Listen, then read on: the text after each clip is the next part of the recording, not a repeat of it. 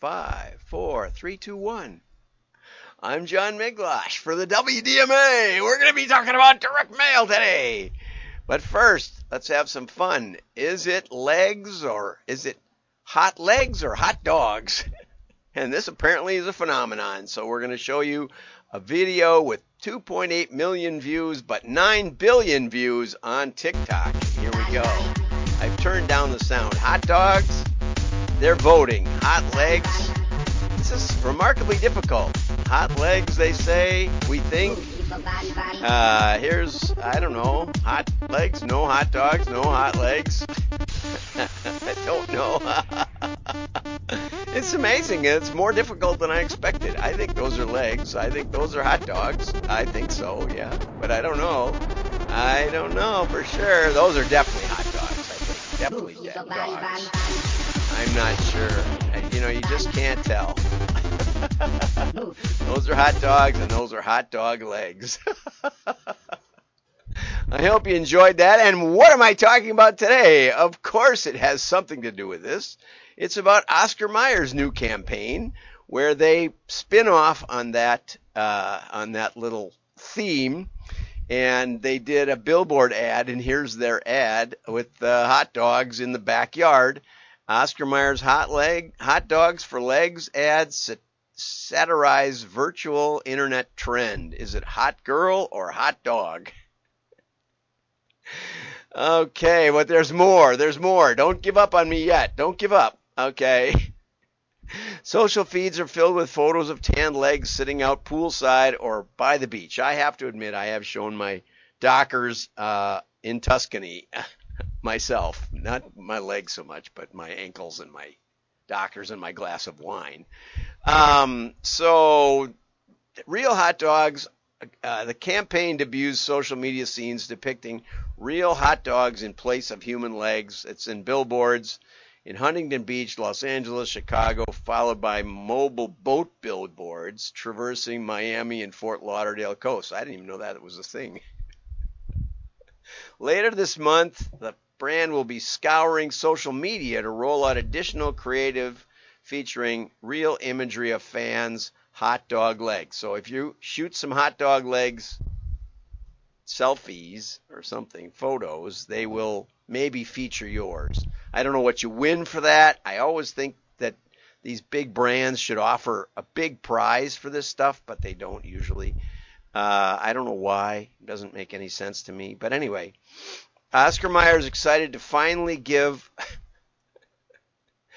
the hot dogs or legs debate the spotlight it deserves, said Kelsey Rice uh, Associate Director of Oscar Mayer Brand Communications, a natural extension of our Keep It Oscar brand program.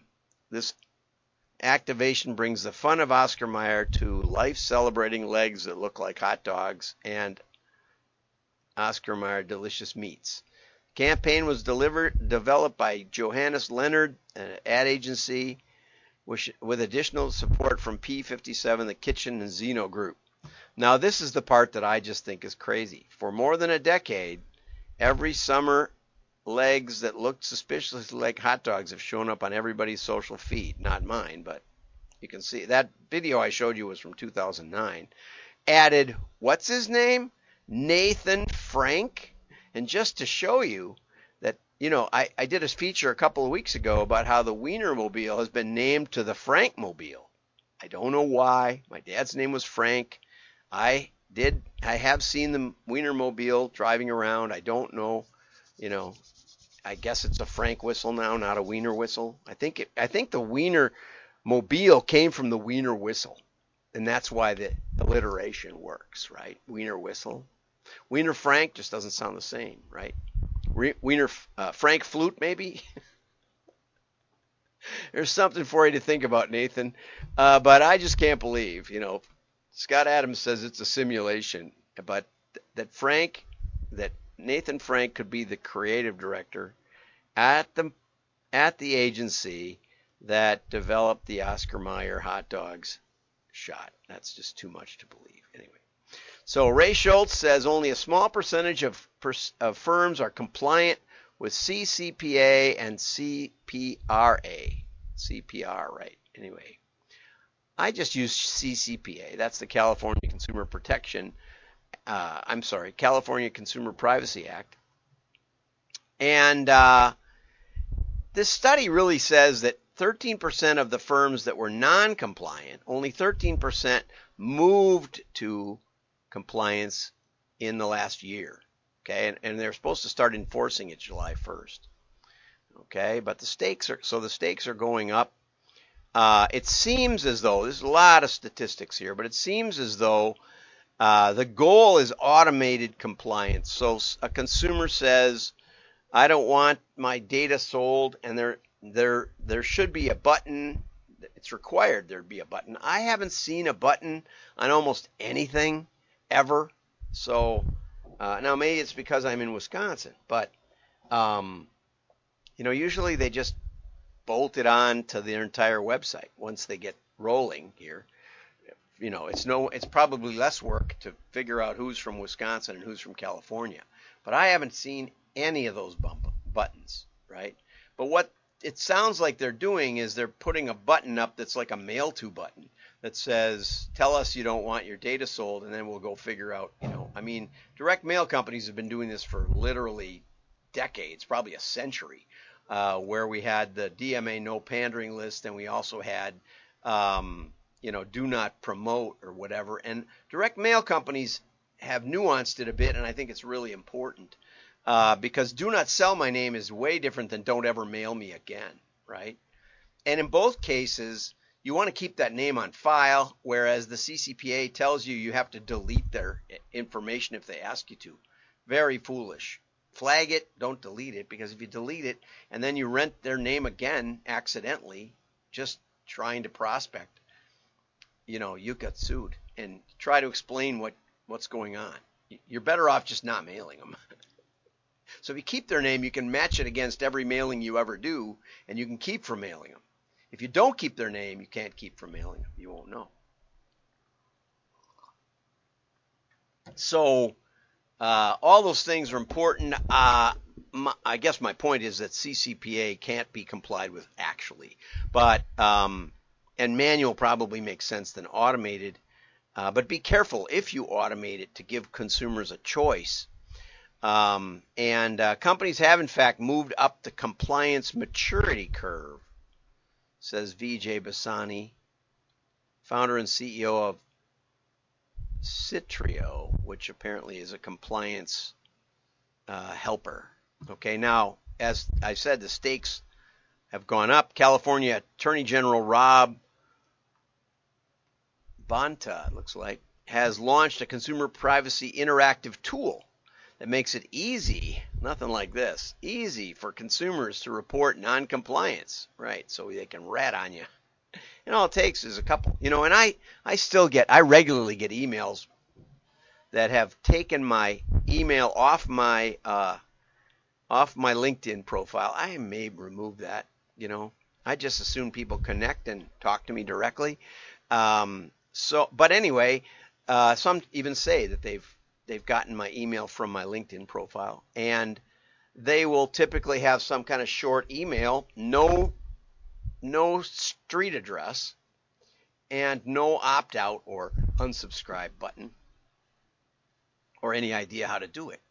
And uh, both of those things are required by the CAN Spam Act, which uh, so we don't even have compliance on the basics from from decades ago, much less from uh, these new uncompli- uncompliable regulations. But anyway, I just thought I'd tell you that if you're not compliant, you're not alone.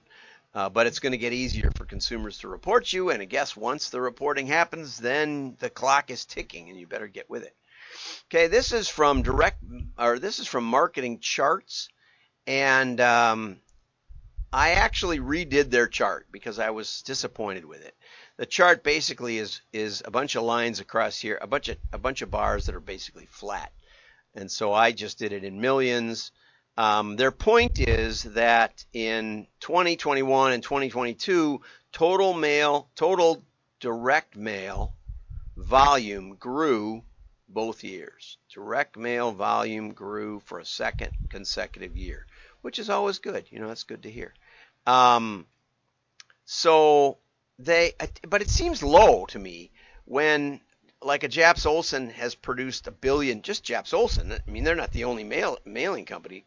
Quad Graphics, uh, I would think, did more than this. But for some reason, they they say that I, I thought it was more like 16 billion uh, in direct mail, but they only have this 72 million. I'd really like to find out about it. On the other hand, they said that that U.S. market spending on direct mail grew uh, to 43 billion. Now, how is that possible, right? That doesn't even make any sense.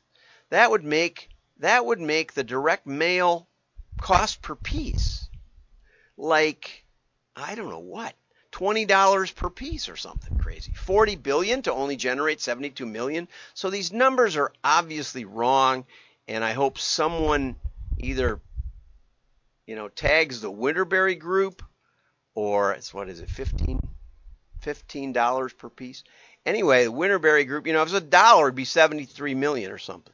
If it was a dollar, but it's 43 billion? U.S. marketing spending on direct mail, 43 billion. Doesn't even okay. These numbers are just too, complete nonsense. So now that we've established that, they also say that direct mail outspent TV, slightly ahead of TV. Linear is like cable TV. Well, I think they're saying TV linear addressable and cable. I you know, it's not obviously TV spending. So this whole thing is very very difficult to to decipher. So JC Lupus, I would encourage you to go back and talk to them again. Um, but I like I didn't like their graph because they should have chopped off the bottom. Always cut to the cut to the minimum to make the graph more illustrative or more um, or how to lie with statistics, as the famous book says.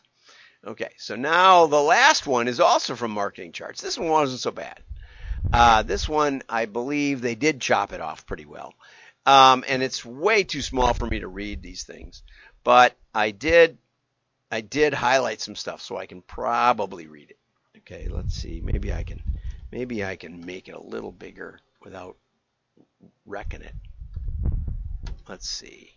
It's not wanting to get bigger. Okay, well that's all right. Anyway, so uh, so what they say is that the offer matters most, especially to older people. These the far right column is is older people. This is younger people. This is the average of the column. What I was impressed with is that personalization was way down here. Okay, 27% said if it's personalized to me, it matters. And you know, you hear study over and over and over saying uh, people people say if if if it's if it's an offer I care about, I'm more likely to respond. Well, of course that's true. It's so circular. You know, what do you respond to? Things I care about. What do you care about? How do we target you? You don't know what you care about. At the same time, the study says that uh, people down here someplace, it says that a lot of people hear about new. Almost half of the survey said they're often introduced to new brands via direct marketing. Okay? So they didn't know they wanted this, right? Half of the people didn't know what they wanted and didn't know they li- that this was interesting, and now they know. Now, the other thing that they said was that engagement, something like 64% of U.S. adults say direct mail inspired them to take an action. Now, I explained yesterday, which I'll say again every piece of mail inspires an action, it inspires a decision, it inspires engagement. Okay, engagement, you got to look at it.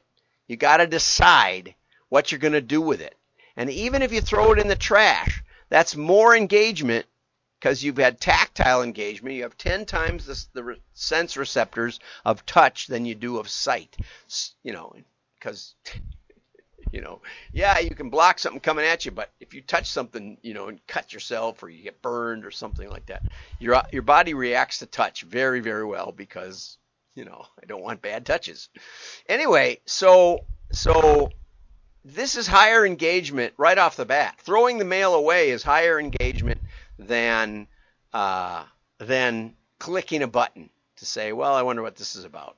Especially given Google says 50 to 80 percent of all of their pay per clicks bounce, which means no other clicks are made. Right? Do I look at it? Well, I glance at it. I glance at the site about as much after I've clicked it as I did looking at that mailing piece and throwing it away you know, because I can just close the window or ignore it, go on to a different window. I don't have to do anything. I, I can sit there for 20 minutes not looking at it, having it open in my browser. You don't know. But in direct mail, even throwing it away is a greater indication of involvement than clicks. And they're less expensive than most Google AdWords. Got that? Okay? So direct mail gets you a lot further than pay per click my point according to this survey, right? Just want you to know. Okay, so it inspires them to take action. Now, they do explain what action is. In defense of this survey, which was also cited yesterday, action such as searching for a brand online, visiting a brand website, checking the brand's social media, looking up reviews of the brand, buying a product, or visiting a brand location. So they don't count looking it over, touching it, and making a decision. Those don't count as an action, which is why they only say 60% or 64% take action. Nevertheless, these are big actions. These are way bigger actions than a click. Are you kidding me? And half the clicks I click on, they're not even what I'm looking for, right? I go click, click, click, click, open in a new tab. I open them all, close, close, close, close. If you're like me, you probably do the same thing. Okay? Now, Whoa. So three in 10 adults will take action. Oh my gosh. So anyway, and it says that they often, that's triggered by something they're already interested in, which means that it's not probably their first encounter with that brand, but half of the people say they do learn about new brands. So offline, bottom line, cut to the cheese. Offline can drive engagement in a way that online doesn't. That pay per click doesn't. Paid search doesn't. Got it? Okay? So if you're a brand that isn't using mail, and most of the big brands do, you should at least be using it for information gathering. Find out what the audience is interested in and mail enough pieces to be statistically significant in multiple test cells. Okay? People say to me, I'd like to do modeling. Okay, I say, well, you got to mail at least 100,000 at a time. Why? Because at 5,000 pieces per cell, where we have different characteristics and we have different offers, or we have different, remember, the offer is the most important here. The offer is the most important in this graph by far, right? Now, more important than even that is the list right? the list. But you know, they couldn't ask that question because people don't know what list they're coming from. Okay. But if you really want to refine your offer, then you should understand this, right? And so if you have 5,000 pieces per cell, which isn't that much, right? But it's enough to give you plus or minus 95% certainty, plus or minus 3% or something like that. So it's pretty certain. It's way more certain than an A/B split on title in, you know, in a in a banner ad, right? Now that's quicker, and I, I'm not against refining it that way. When you really want to know, you can know two things for sure. One is high confidence interval. The other is because you know who engaged but didn't respond, you have the labeled data set for machine learning. And that's why direct mailers have been successfully using machine learning for decades. Me, me for example, for almost 30 years now. And I just sent an uh, uh, I just sent an article over to the uh, to Lisa at the ANA about why that matters, and it explains it all. And hopefully they'll be they'll be publishing it out to the big brands. Okay, but the best laboratory in marketing, the only brand that that has baked in a labeled data set, because you know exactly who is engaging and not buying. And we can look for the differentiating factors. So you get smart really fast. Anyway, have a nice day. Like and share. Your friends will know you're smart. Bye bye.